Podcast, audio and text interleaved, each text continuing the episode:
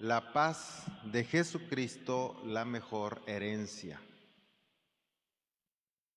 Difícilmente logramos tener paz. Nos angustiamos, nos agobiamos, nos llenamos de miedo, temores y cuesta trabajo desarrollar la paz. Hay problemas, conflictos, pleitos y cuesta trabajo tener paz. Hay cosas no logradas que nos frustran, nos roba la paz. Y por ello yo te pregunto ahora, el ambiente en el que vives, casa, trabajo, tal vez iglesia, ¿te gusta?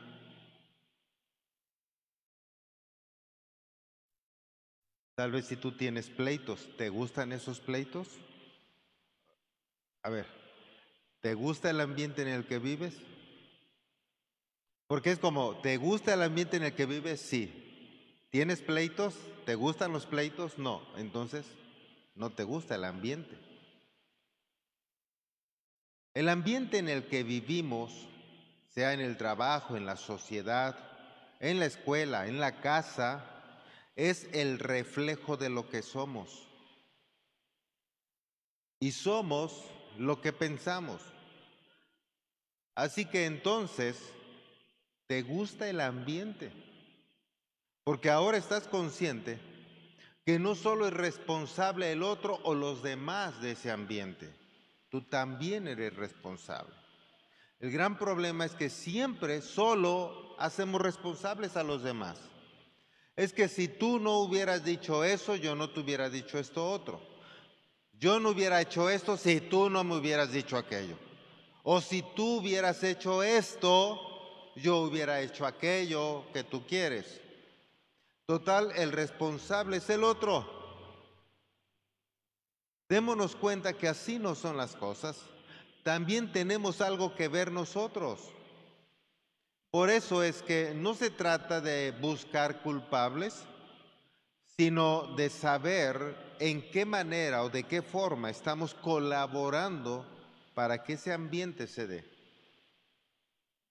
Y entonces pueda yo cambiar mis pensamientos, cambio mi comportamiento y por obvio cambio ese ambiente. Y entonces me haré consciente de mis actos inconscientes para hacer conscientemente lo que quiero para que las cosas que quiero que sucedan, sucedan. Porque cuando actuamos por impulso, por inercia, por enojo, por frustración, decimos cosas de las que nos arrepentimos, hacemos cosas de las que nos arrepentimos. Si me hago consciente qué es aquello que me hace reaccionar de esa manera, ahora conscientemente ya no lo voy a hacer. Pero como quiero que suceda esto, llevarme bien, estar en paz, reír en lugar de enojarme, ahora conscientemente hago lo que tengo que hacer para que eso suceda. ¿Sí me expliqué? Entonces démonos cuenta que de esto se trata. El Evangelio de eso se trata. Aún mucha gente, y tenemos historia en la Biblia en donde mucha gente actuó de manera impulsiva. Y como ejemplo tenemos incluso al mismo pueblo de Israel, cuando sale de Egipto, primero se quejaban de estar como esclavos. Dios, ¿hasta cuándo te vas a acordar de nosotros? Dios se acuerda de ellos, manda a Moisés, los saca de ahí, van en el desierto y lo primero que dicen, ay, ¿para qué nos traes aquí a morir? Allá estábamos bien. ¿No es cierto? ¿Se han leído eso? Bueno, ¿cómo que estaban bien? ¿No primero te quejabas? Porque cada cambio es una transformación de tus pensamientos y te van a causar un confrontamiento con lo que parece que eres, al menos estás acostumbrado a ser. Y eso es lo que te va a molestar. Llegaron a la tierra prometida. No entraron todos, entraron doce espías. Salen los dos espías de haber recorrido la tierra prometida. Y diez dijeron, ahí hay gigantes, nos ven como langostas, nos van a devorar. Y el pueblo le creyó y dijeron otra vez, ¿y para eso nos han traído? ¿Para que nos maten estos? O sea, observa cómo tu miedo te hace interpretar de una determinada manera lo que estás viendo, oyendo o sintiendo. Pero te va a hacer interpretarlo desde el miedo, no la valentía. Por, estoy diciendo tienes miedo. ¿Sí me explico? Y entonces tú vas a ver al gigante más gigante. Y ahora dices, él me ve como langosta. Ah, me va a comer. ¿No te ha tocado que haya gente que te diga que tú piensas algo acerca de él? Es que tú pensaste esto de mí. ¿Te ha tocado? ¿O tal vez tú lo has pensado de otra persona? es que tú vas a hacer esto. ¿Y por qué no haces aquello? Pues no, porque tú harías esto, esto y esto. ¿Te ha tocado que te lo digan? Levanta la mano si te ha tocado. A tres. Ahora observa, ¿era verdad? Ese es el gran problema. Que a veces nos adelantamos a los hechos. ¿Pero por qué nos adelantamos? porque estamos interpretando. Lo que interpretamos, ¿de quién habla? ¿De la otra persona o de quien interpreta? Lo que tú hablas habla de ti, no de la otra persona. Lo que tú juzgas de otra persona habla de ti, no de la otra persona. ¿Me estás siguiendo? Aún en el tiempo de Jesús pasó algo muy similar. En alguna ocasión incluso sus discípulos a encontrar a un ciego desde nacimiento, le dijeron a Jesús, Maestro, ¿y quién pecó aquí, él o sus padres? Porque se estaban dejando llevar por tradiciones. Y la tradición decía que ahí o había pecado él, el ciego, o los papás del ciego. Y Jesús le dijo, ni él ni sus padres, él nació así para que se manifieste el poder de Dios.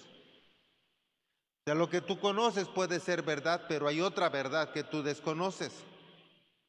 Y ahí es cuando Dios te muestra cosas grandes y ocultas que no conoces. Y tal vez de ti mismo, que es lo más seguro. ¿Me estás siguiendo? Ahí es cuando debemos comprender que no lo sabemos todo y que hay verdades aún de nosotros que desconocemos o que no queremos aceptar. Pero cuando Dios te habla, no te queda más que rendirte delante de Él, aceptarlo y cambiar tus pensamientos, porque eso te va a ayudar a ti y a los tuyos. Amén. Cuando una sociedad está en conflicto, esa sociedad es el reflejo del conflicto que hay en las mentes de quienes conforman esa sociedad. Puedes traerlo al matrimonio. Cuando el matrimonio está en conflicto, ese conflicto manifiesta la situación en que están las mentes de ese matrimonio. Si ese matrimonio se está peleé y peleé y peleé, el matrimonio no tiene problemas, tiene problema cada individuo consigo mismo. ¿Me está siguiendo? Cuando la familia tiene problemas y todos se pelean, no, la familia no tiene problemas, tiene problemas cada individuo que compone esa familia. Sus pensamientos están deteriorados, tiene que modificar sus pensamientos para que haya paz en esa familia. ¿Me estás siguiendo? Entonces yo ya no le voy a echar la culpa al otro. Pero observa, eso es lo que hacemos normalmente. Porque tenemos en alguna discusión, en algún roce, tenemos la tendencia de hacer culpable al otro. No nos hacemos culpables, no nos peleamos porque le digamos, ¿sabes qué? La verdad es que yo me hago responsable y el otro dice, no, no, no, no, tranquilo, el responsable soy yo. Y dice este, no, no, no, es que mira, yo soy el necio y el otro, no, yo soy más necio, discúlpame, perdóname, yo soy el que va a cambiar, yo voy a tomar terapias y el otro, no, no, espérate, si tú tomas una, yo tomo dos. ¿Se pelean por eso? ¿O se pelean porque es el otro el que tiene que cambiar? Yo no sé por qué no cambias, yo no sé por qué no entiendes. ¿Y qué dice el otro?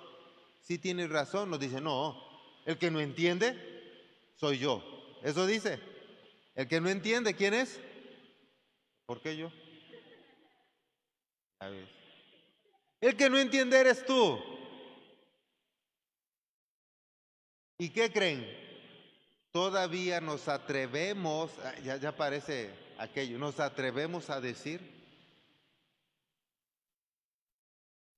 porque nos echamos un clavadote en la historia personal del otro para buscarle un error más grande que el que me mencionó y sacarle su trapito al sol. Y entonces me echo un clavadote y le digo, ah, pero tú ayer, y le saco su trapito de ayer. ¿Y él qué cree que van a hacer? El otro. Se echa un clavadote en mi historia personal y dice, pero tú antier y saca un trapo más grande.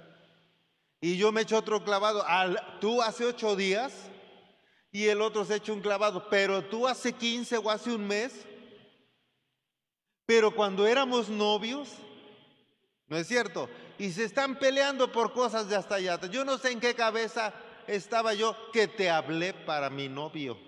Porque ahora las chicas hablan, ¿verdad? Yo no sé en qué cabeza. Y el otro ya se siente, ay, pues yo no sé cómo te hice caso. Dice cuenta, todo lo que somos capaces de hacer en una mentalidad enferma, con problemas, con tal de hacer ver mal al otro. Porque la intención es que el otro sea el malo, porque si el otro es malo, yo soy inocente. ¿Y quién tiene que cambiar? ¿El malo o el inocente? Entonces, como yo soy inocente, te dejé calladito, yo soy inocente, tú eres el malo, tú tienes que cambiar. Tú tienes que ir a terapias. Tú tienes que buscar esto, tú tienes que buscar ayuda. Y yo, yo aquí espero a que tú cambies. ¿No es cierto? Hola. Pero resulta que ahora te estoy diciendo que hay dos responsables. Y todo el mundo lo sabe. ¿Sabe que para un pleito se necesitan dos? Y si ahí hubo un pleito, hay dos responsables. ¿Me estás siguiendo? Es que me rezongaste. ¿Qué habré hecho para que me rezongaras? Hola. ¿Qué conflictos ya te habré dejado para que te comportes como te comportes?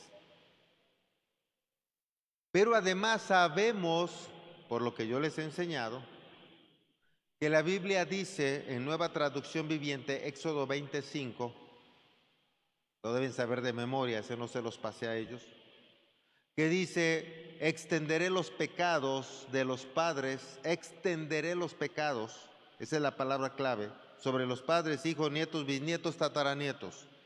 ¿Qué quiere decir? Que Dios no va a castigar al hijo por el pecado del padre, va a extender el pecado.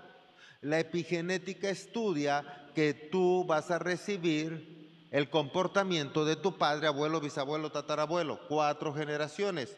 Es lo mismo de Éxodo. O sea, no pasa el castigo, lo que pasa es la tendencia a cometer el mismo error. ¿Me estás siguiendo?